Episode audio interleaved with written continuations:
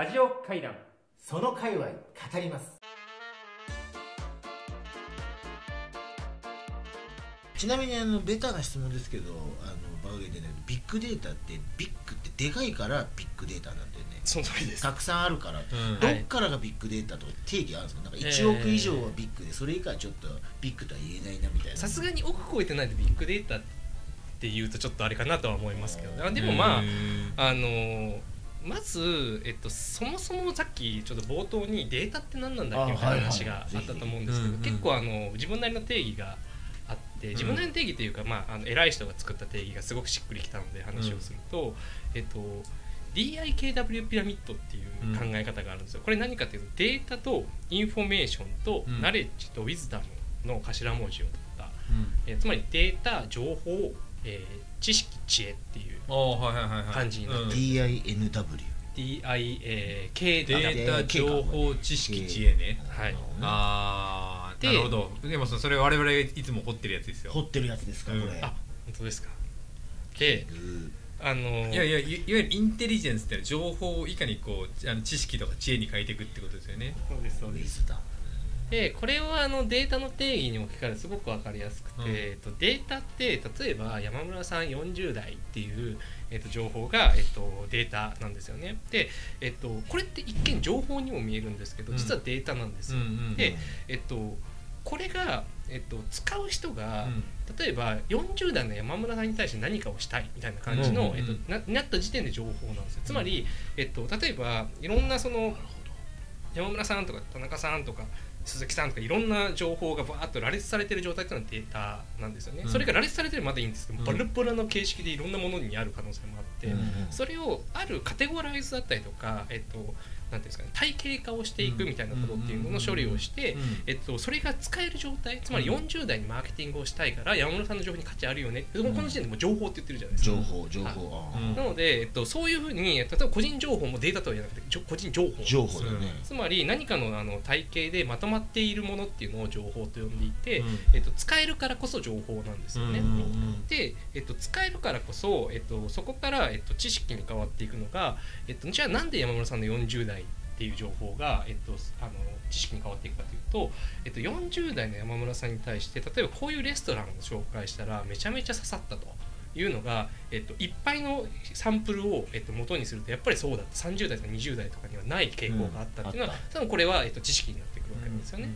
でじゃあそれをもって、えっと、これってどういうことなんだろう？なんかこう40代の山村さんだけじゃなくて40代の人たちこのレストラン刺さるとどういうことなんだろうっていうのを考えるっていうのが、えっと、知恵なんですよね、うんうん。っていう体系になってるっていうのがあります。うんでえっとビッグデータ、まあ、さっきの今の質問で、えっと、ビッグデータがどこまでの境目かっていうと境目ないので、うん。えっと、ビッグデータ、まあ、大きなデータほほど、まあ、いろんなものが分かる分かってくる。1個のデータで1個の情報だったら価値あるんですけどデータ自体にはそんなに価値はなくて、うんまあ、そのデータがいっぱい束になっていくからこそ、えっと、情報が生まれやすくなってくるっていうのはありますと。でなので、まあ、どこのラインかっていうよりかはそのビッグデータとしてのそのどうやって使うかっていう話だと思うんですよね。でえっと、ちょっと面白いのが、えっと、データってそのまんまだと例えば40代の人に全く興味がない人からすると40代山村さんっていうデータって別に価値を持たないんですよね。うん。で、えっと、価値を持たせるためにメタデータっていうものをつけるっていうのが、ビッグデータでよくありがちなんですよ。メタデータ。メタデータ。にデータをつけるって意味なんですけど、あそれをメタデータっていうの？うんはい、で、えっと、何かというと山村さんは会社経営者であるとか、えっと、山村さんは、えっと、ご結婚されているとか、うん。そういうものを、えっと、今どカットで。カットで。はい。わかりました、うん。そうです嘘です。カットするところじゃないです。結婚してるとか、はい。ちょっとエッチだとか、うん。はい。そういうことをねそういうことをつけていくあとメタデータに、うん。そうなんですよ。データをどんどんどんどんつけていくと、ん。えっと、その上の情報のレイヤーで体系化しやすいんですよ、うん。例えば、えーご結婚されている方だけを引き出したいとか,、うん。だから山村さんのデータがどんどんどんどん価値を持っていくんですよね、うん。メタデータとしていくと。おエッチな人だけうんそう何かをみたいな。集めたいっていう時に「うん。はーい」って言って行きやすいよね。そうですあそうです。グルーピングうん違うメタそれメタデータ？そうです。あのデータにいろんなその情報を付与していくっていう話なんですね。でえっとす今日なんかすごいあのビッグデータの話がっていう話をちょっと事前にいただいてたので、うん。ビッグデータとメタデータのその重要性みたいなちょっと話したいなと思ってるんですけど、うんうん。あのちょっとあの例え話じゃなくて一般論的な話になるんですけどあの猫の画像をうん。機械が猫だと判定できるかどうかみたいなうん話ってよくあるじゃないですか。うん。あるねで、えっと、あれって、えっと、なん。かこうあ猫だと判定できたっていう結果とかうん。もあれなん。ですけど、あのすごいあのにじむような努力があってですね、うん。あのまずさっきのデータの話で言うと猫の画像ボンって1枚あるじゃないですか、うん。これでデータなんですよ。うん。で、えっと、これ単体で機械は猫って絶対判定できないんですよ。うん。で、えっと、これが、えー1億枚猫の画像がありました。うんで、えっと、この1億枚の猫のデータでも、えっと、猫だって分かんないんですよ。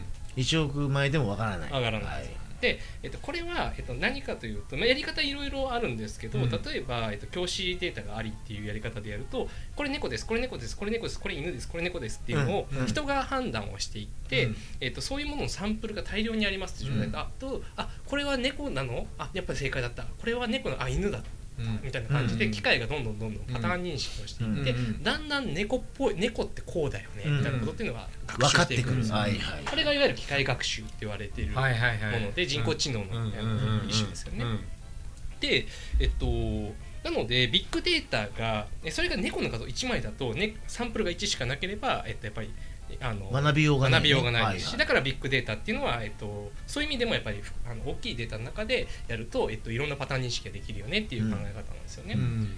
で、えっと、ちょっと面白い話をすると、えっと、なんかこういろんな人工知能のねいわゆるその GAFA みたいな会社はいがすごい人工知能あるじゃないですか。であれって裏で、えっとまあ、本当かどうかは分かんないんですけど、うん。あのメタデータをつけるっていう作業を大量の人がやっていたりするんですよ。うん。つまり人がやって人がやってます、ははい、あの本当になんかこうそれこそさっきのあの例え話ですけどこれは猫でやるっていうのって人がやらなきゃいけないじゃないですか、はい。はなのでもう本当にちょっとカニ構成みたいな話なんですけど、うんこれは猫これは猫、うん。これはなんちゃみたいな感じのことをやってるんですよ、うんうん。で、えっと、そうすると教師データができて、うん。えっと、学習ができてうん。人工知能の精度が上がる、うん。つまり、えっと、人工知能ってなんかシステマチックなすげえなんかデータサイエンティストみたいな人が、なんか勝手にやったらできましたみたいな話じゃなくて、うん。裏でものすごい人間の作業をしてるんですよね。うんちょっと面白い話で、でもう一個そのその延長で面白い話をすると、えっと、リキャプチャーってご存知ですか？リキャプチャー。リキャプチャーってデいう。ィディキャプチャー。リキャプチャーって何かっていうと、うんうん。あのなんかこうログインするときに、うん。あなた人間ですか?」みたいな。あはいうんはい。はい私はロボットじゃないです。ロボットじゃないです。はいはい。でディキャプチャー。あのパズル組み立てたりするじゃないはいですか。はいはいはい難易度めっちゃ高いやつとかあるよね。うん。そうそうもうやめてくれみたいなね。はい。電線はどれでしょうみたいなね。そうですそうです。最近あのリキャプチャーであの技術が進んでもう最近あの絵絵を当てなくてもよよくなるみたいな感じに今後なっていくらしいんですけど、うん。えっと、今あのよくあるのが信号機選んでくうんださいとか信号機あと車選んでくださいね。車選んでくださいとか横断歩道あれってなんで車関係か知ってます？うん。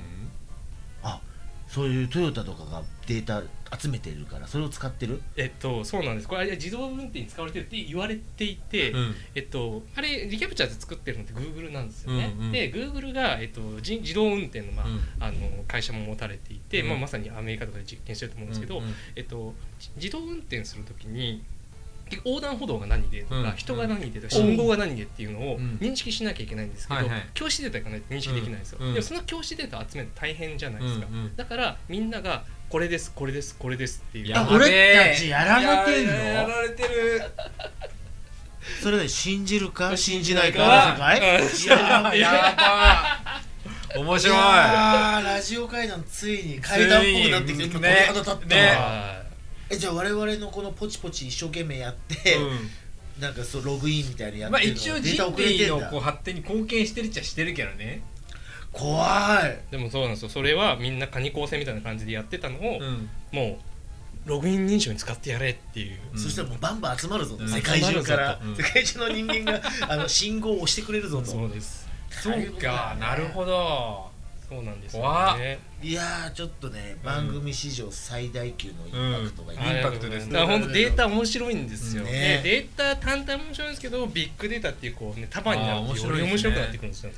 日本最強のあのそのデータ周りやってる会社っていうと、まあ、一応この辺ですかねっていうのってあるんですかこの辺がもう超有名どこですよね。えっとまあ、どういう観点かっていう話はありますけど、えっと、僕の、えっと、あれなんですよ。よ嫁嫁さんのうん友仲いい友達が会社をやっているんですけど、えっと、パーク社テクノロジーさんあってパーク社。はい、パーク社テクノロジーさんのあの上野前克也さんという人が、まあ、あの僕もあの仲良くしていただいて、はい。であの話なんですけど、えっとまあ、彼らはもうガチガチもう東大のもう超なんですかもう頭いい人が集まった、うん。もうすごい松尾健っていう、うん。あの有名な県有名な。はい、ところの人たちの教え子で作って松尾さんももちろん顧問で入ってるみたいな、うんあの人たちはやばい人たちですね。が持ってるデータが。いやデータというよりは彼らのビジネスモデルは例えば、まあ、ちょっと今は分かんないですけどどっかのその携帯会社さんとか働いてるデータを使って、えっと、ビジネスをされてる。うん。彼らがデータホルダーではないんですよ。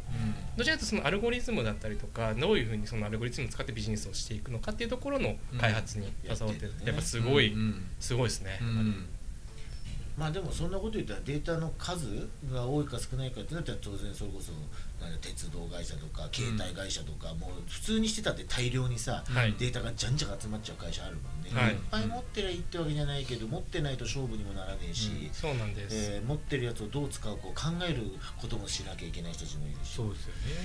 深いね。そうなんです。それをそのなんでしょう。僕らってデータをもう集めちゃってるというか、うん。データがない会社が使ってそのデータがある状態からスタートするっていうのはやっぱりすごいミソだなと思いますし、うん。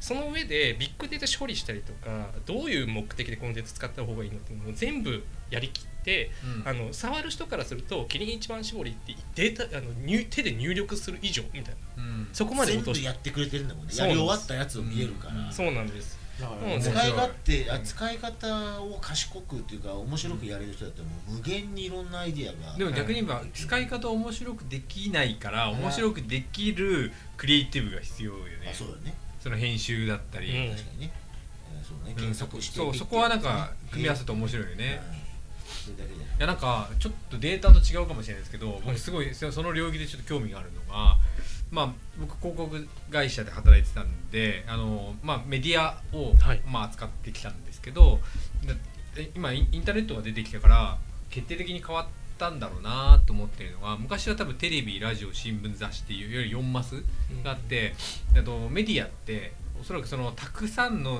人たちに情報をこう発信できる、まあ、届けられるってことで圧倒的なリーチを取ってきたんで、まあ、だからあのテレビテレビ番組が力を持ってたし、まあ、テレビという枠が力を持っててリーチするじゃないですか。なんだけど、まあ、インターネットが出てきて、まあ、データが取れるからとかって言って、まああのターゲッティングしてなんなんちゃらって話があるんだけどなんとなく僕は少しそのそこをちょっとこういうふうに考えてるのは昔多分テレビがすごく力があった時代ってガンダムが好きっていう共感っていやなんだそのニッチなオタクはって思ったんだけどガンダムが好きだっていう共感がネットで顕在化できたらおっとこれは結構それはすごい勢力一大勢力だぞってわかるじゃないですか、そしたらガンダムが好きという共感だけをつなぐとそれ自体がメディアになるっていう発想で考えた方がいいぞってちょっと思っててずっと広告会社に行ってから思ってたんですよ。だからそうすると僕の広告会社にいた時の仕事ってどう常にどう考えるかって言ったらこのテーマにおける共感は何だろうかってことを探ってその共感を顕在化してそれに適当なネーミングをすると、えっと、それ自体がメディアになるっていうふうにやってきたやってきてるのが仕事だったんですよ。で僕がやってきた仕事でいうとクールビズっていうのは夏はネクタイ外したいっていうことに潜在的な欲求があってそれにむむしろ地球温暖化のためにはネクタイ外していいぞっていうことをクールビズと呼ぶんですって言ったらそうかそうかってみんなネクタイ外したっていうことがだから僕らがやってきたことなんだけどそれってなんかであの田中さんがやってるデータとクリエイティブを組み合わせるとなんかちょっと面白いことできそうだなってさっきちょっと聞いてて例えば熱狂的にマヨネーズが好きだって言ってる人たちがいてそれにマヨラーっていう言葉を言うと、あうん。俺もマヨラーマヨラーってうんみんな声を上げて、マヨラーっていうこと自体が共感自体がメディアになるじゃないですかなんかそういうことが田中さんのデータと組み合わせるとなんかあの例えばキリン一番搾りが潜在的に好きだって人たちが、別にキリン一番搾りが好きだっていうこと自体がメメディアにならないと思うんだけど、キリン一番搾りが好きだって言ってる人たちは多分合わせてキリン一番搾りとよと横にいてこういう共感があるってことが分かるとするとその共感を顕在化するとすごいグッていくんじゃないかなと思って、いやでもおっしゃる通りだと思っていて、うんうんあのまず大前提で言うとクリエイティブの力って半端ないんですよ、うんあのデータでいくら頑張ったとしても、うん。クリエイティブなんて絶対落ちないんですよね、クリエイティブヒントにはなるんですけど。で例えば、えっとまさにそのマヨラーとか、うん。そういうものの名前をつけてかつマヨラーっていうのはこういう人たちでこんな人面白い人たちもいるよねとかっていうふうにピックアップしてやっぱ火をつけるみたいなところっていうのも、さらに、えっと、なかなかデータだったりとか、うん。システムでやりにくいところなんですよね。なのでやっぱり広告会社さんがやっていることってすごくそういう意味で言うとすごく高尚なことをやられている、でもそれって結局、あのプランナーがなんとなくさっきあの感覚で言ってるんですよ。感覚できっと多分こういう共感がありそうだからこうだって言って成功してるのは世の中に出てってるけど多分獅子類類と失敗してることが多いんで、多いのよ。ね。実際はね。だから博報堂がやってるやったことで育児ができる男性はかっこいいもしくはかっこよくあるべきだっていうのをイクメンって言った瞬間にその共感がグッとメディアになったんですよね、いやでデータができることって何かっていうとその組み合わせを探すことだと思っていて、うんうんえっと僕らが、えっと、よくあの僕らの会社にすごい期待してくださっているうん。ところって何かっていうとセレンディピティとかインサイト発見だったりとか、うんうん。えっと、未来予測みたいなところなんですよね。まさにでまさに未来予測ってなんだけどちょっと大ごとになっちゃうので、うんえっとまあ、インサイト発見とかセレンディピティって話に。フォーカスをすると、うんえっと僕らって例えばさっきの、えっと、長崎県の出身の人ってこういうふうなところあるよねとか、もしくは全然あの見方を変えて世の中の人のうちの21%はこの部分がめっちゃ共通してるよねみたいなことっていうのが分かったとしたら、うん。それのパターンがじゃあ100個あのありますって言ったら、うんそこに対してビビッときて共感できるものとして名前をつけるっていう。でそれのネタを探すのにめちゃめちゃ今まで時間かかったわあけで。うん。なんとなくそうなんじゃないかみたいな。とこの池にこうあの名前つけたら多分バズりますよってのがあってこの池に適当な名前つけてよクリエイターさんコピーライターさんとかっていうと、うん。うんグッてでそのこの池を探せないですよね。そうなんです、うん。そうなんです。なのでまさにその池を探す池をもう見つけてくるっていうところはデータでやりやすい、池は整ってますってあってこのあと池に山村さんこれや名前つけるだけですっていう。うんうん。できると結構面白いねそれは。そうなんです。あのまさにだから我々結構インサイトとかセレンディピティ発見みたいなところにすごく今頑張ってやってる。昔 mixi コミュニティってあったはい今もあると思うんですけどあれ結構僕すごい好きで、はいはいはい。僕あのこれも山さんに何度も言ってるんだけど、ファミコンでミネルバトンサーガってゲームが大好きなんですよ。はい。でみんな知らないじゃないですか。知らないよね、はい。ごめんなさい。大好きなわけですよ。本当、多分ミネルバトンサーガを語らせたら多分日本一語れる自信があるんだけで ももどう一機しかないから。ミクシーでコミュニティを探したら300人ぐらいの人がそこにいて、はい。僕と同じこと言ってるんですよ いたんだよさすがにと思った時に僕はプランナーとして当時思ったのは、あそうか自分の心の中でこれは面白いって思ったら自信持ってそこをググッとプランニングしていいんだと思ったんですよ、そう思う人たちが少なくとも僕と同じクラスターの人は思うとするとそこは多分マーケティングできるって、だからさっきのその共感をメディア化するっていう。でもそれが、えっと、田中さんと組むとデータで探せるね。そうそうもうだって全部やりまくってくれてるし、ね。今も集めまくってくれてるからね、いうふうに思いますよね。すごいすごい、ありがとうございます。いや本当すごいよね、ありがとうございます。と思って、うん。あのお呼びした次第なんですよ、どうですか？ビビッとビビッときましたね。きますよね、うん。だぜひなんかそこにこうなんか編集とかクリエイティブとか組み合わせると面白いよね、まあ、クリエイティブっていうとすぐに権威化しちゃうんだけど、うんうん。単純にそれをネーミングできたり、はいはい。編集的な切り口で、うん。この切り口だと面白いよっていう、そうなんですよね。やっぱそのあたりはでも本当発見してなん。うんクリエイティブに落としていくみたいなプロセスはもうなんかこう商売にうん。なると思います、だって残念な生き物図鑑って残念な生き物っていうところにあそうきたかみたいなね、うん。そそあいつらのことをそう呼ぶのかっていうね。そうそうそうそうあるよね。僕からするとそういう名付けをする人の方が天才だと思いますけどね。ででもそれはね、はい。逆に潜在的な共感がどこにあるのかってことが分かるとそこに多分共通因子があって多分それをこういうふうにネーミングするといいっていうのは多分クリエイターの人は分かるんで、うんうん。クリエイターの人ってそんな直感じゃなくて結構構造分析しながらみあの右脳なんですよ。ロジカルにロジック積み重ねていくからデータがあるとすごいいいと思いますよ、うんうんうんうんそれはあるな。ひらめきでパッて言うわけじゃない。そうそうそう。かなりロジカルなんですよ。うんはいはいはいはいそうだからデザインって本当にデザイナー優秀なデザイナーってすごいロジカルなんで、結構そのクリエイティブジャンプっていうかそのデータからクリエイティブとか表現に持っていくこと自体は田中社長のところは領域としてはやってないんだけどそのそこまでのこうデータはやるけど。そうですね。そのクリエイティブを作る方が、えっと悩まあ、こうヒントになるようなっていうかうん。そこまではいけるんですけど、そこからクリエイティブを作るっていうのは結構やっぱり難しいところで、まあ、最近でもそういうサービスも出てきてるんですけど、あの自動でロゴ作るとか、はい。はい。ああのキャンバとかそうですけど、はいはいはいあのなんかもう結構そういうクリエイティブすらもこうシステムで自動化していくみたいな時代にあれってなんかこうなんだメッセージとか熱量とか気持ちとかをポンポンって放り込んでこんな感じでよろしくっていうとぐるぐるぐるポンと出てくる。いやそこまでは言ってないと思います、はい。そんな未来じゃない。はい、ただあのクリエイティブってすごい難しい領域であの普通にテキストマイニングだったりとかデータの大量のその数で勝負する定量分析って言われてる領域に比べるとものすごい難易度なんですよ。猫のを認識するのにどんだけ努力がかかってるかっていうぐらいなんですよ。でやっぱり人間の頭ってそのデータからも完全にそのメタ認知っていうその猫だよねっていうところに直結するっていうのはすごく仕入れてる脳みその構造になってるので、そこの真似するのは相当大変なんですよね。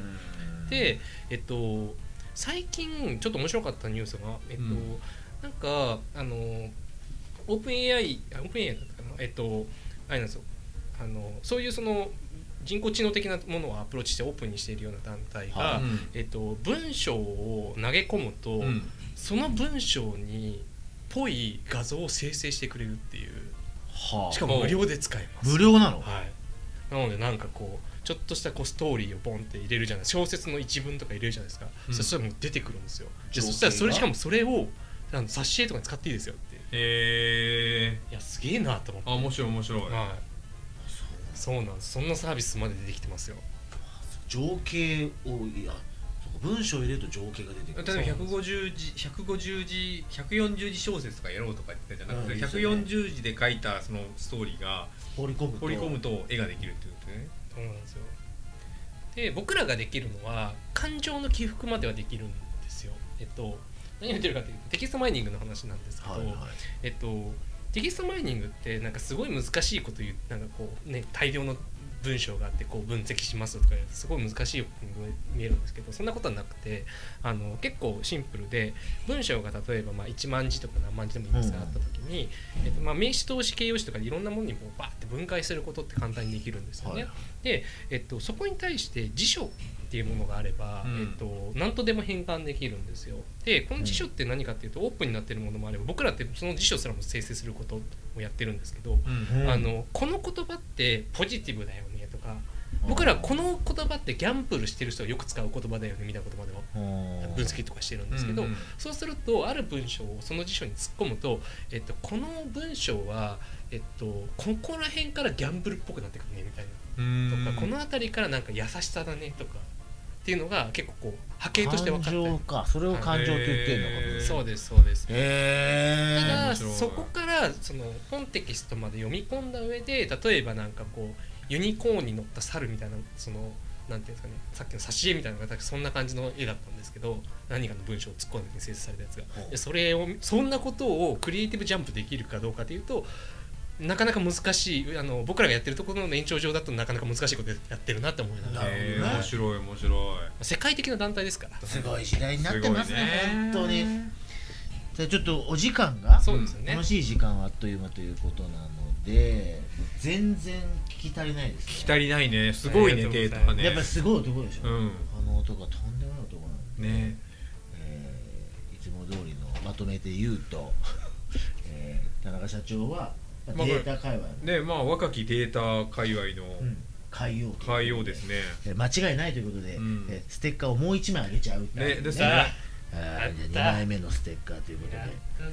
すいませんが貼っていただいてですねちょっと機会があればちょっともう1セッションはこれ必要じゃないかなって思いましたね。思いましたね、足りない、うん、ね。田中が足りない。足りないね。本当ですか、そんな風に言ってくれるのいや二もう人だけですよいやなんかデータかけるデータでかけるなんかこうすごいなんかいろいろアイデア浮くね。浮かぶね。昔そういえばなんか本で面白かったのがマクドナルドな人とか、えっと、スタバな人とかって言ってデータを分析してマクドナルドな人はこういう人ですっていうその人のマクドナルドな人のがこういう服着ててうんっていうあのデータを解析して最後こうちゃんとええのイラストになってうんっていう本があってそれ結構面白くて、面白かったね。ああいうことできる的を結構得ててね。うん。そういうのもできると面白いよね。面白い。いやと。なんか雑誌編集とかこういうデータと組んだ方が面白いよね絶対ね。取ってやってないのかもしれないね。ね。どうなんだろうファッション誌とかも,、うん。もっと感性でやってるっていうことなのかな。ファッション誌うん。雑誌とかあるじゃない、よく言う話でファッション雑誌で「あんあん」とか「キャンキャン」とかあんなのあるじゃないの、うん。であんな男の人が見てもさどうやって読んでいいか分かんないって言って違うのよ、うん。うん読むんじゃないのよ。見るのよ。でもっと言うとあ見てやるって感じるのよ。感じるのよねって分かんない？感じないっつってね。わーって可愛いって読んでないじゃんっていう。読むもんじゃないでしょっていうね。俺は読んじゃうじゃん、う。ん見てないじゃんって。いや雰囲気感じてるだけだからそういうものなんだってって有名な話なんだけど。はいはいはいはい。感じるんだってそれで読んじゃダメなんです。一日に読んじゃったりしてね。うん。読むのは占いのとこだけだから女の人は。それ以外もあの写真とーって感じてんだよね。ビンビン。メタ認知半トレンドを感じてうん次の買い物に行きます。うん。まあそんなありますけど。そうだけど雑誌はもうそそのニーズがだいぶなくなってきてるところともっとデータと共感をなんかうまく組み合わせてそうね。であのそこからなんかちゃんと編集を手手入れるともっとなんか面白くなる気がするけどね。ちょっと今後の田中社長のご活躍を期待しつつ、はい。何かぜひご一緒になんかねねぜひともビジネですスとか、アイデアとかサービスなのかやりたいですね。そうですね、はい。まあじゃあ今日はデータ界隈から来ていただいたはい。田中慶志郎さん、はいデータ界の王として王として海王として海王として認定させていただくということで、え怒られます、えーデータ会話の人すごい番組特製ステッカーを3枚目をまたやったー。えーあれこれねあの3枚集めたらなんかこういうのもね名乗ったもん勝ちなんでそうです。はいそう僕らも日本ロマンチスト協会って名乗ったら、はい。い、つの間にかロマンティックな権威なんで。なるほどっすね。じゃあデータ界の会話って言いますそうです。言った方がいい。言った方がいい、はい、3枚集めてで我々6月19日はロマンティックでロマンスの日って言ってたらちゃんとあの世の中でロマンスの日っていうのが認知される。すごい。そうなんです。東京リベンジャーズの東満の設立日も6月19日なのね。マジっすか。そう。だから我々の方が早いんですよ。いやそうそうですね。意識してん本番じゃねえかながねかぶせてきたそうそうね被せてきたんですよ。はいはいはい 最近読んだからってすぐ使うんじゃないよ。と思いますけど。じゃあちょっとラジオ界ラジオ界ごめんデータ界の、はい。えー海洋としてねこれからますますご活躍いただきたいなと思います。ありがとうございます。ありがとうございました。ありがとうございました。ラジオ会談その界隈語ります